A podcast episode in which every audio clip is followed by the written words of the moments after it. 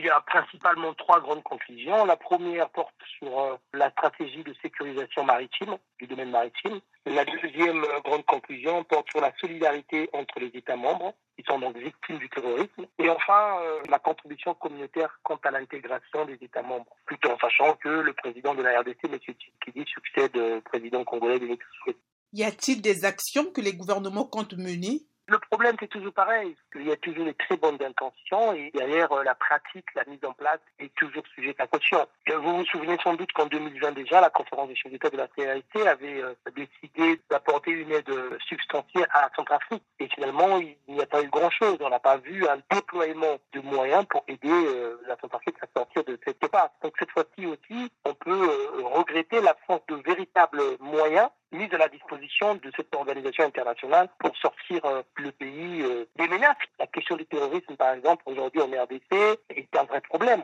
et même au Tchad. Mais euh, il n'y a pas dans le communiqué d'aujourd'hui de véritables moyens dont pourra disposer l'organisation internationale pour faire face à ces objectifs. La conférence a pourtant insisté sur l'aide à apporter à la RCA, mais aussi au Tchad, qui est dans une période de transition politique assez difficile. Ils avaient mis en place une médiation concernant la Centrafrique.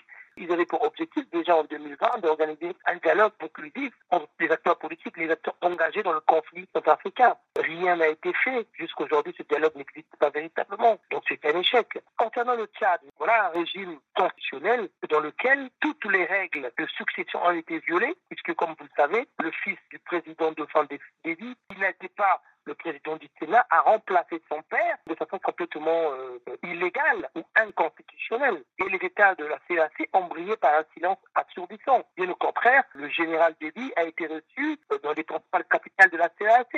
C'est pour dire que toutes ces questions-là peuvent être aujourd'hui évoquées dans le communiqué final, mais ce que les gens attendent, ce sont des actions.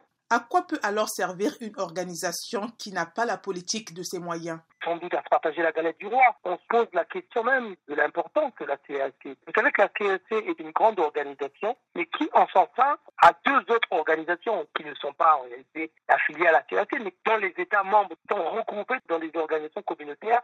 C'est le cas de la CEMAC et de la SADEC. La CEMAC pour les États de l'Afrique centrale et la SADEC pour les États de l'Afrique australe. Et en réalité, ce qui se passe, c'est que les grandes décisions qui contraignent les États, ce sont des décisions qui sont prises dans le cadre communautaire. Finalement, quand ces États viennent se retrouver dans le cadre de la CEAC, ils ne font pas grand-chose. Ça devient plus une organisation de coordination des politiques publiques ou de bonnes intentions.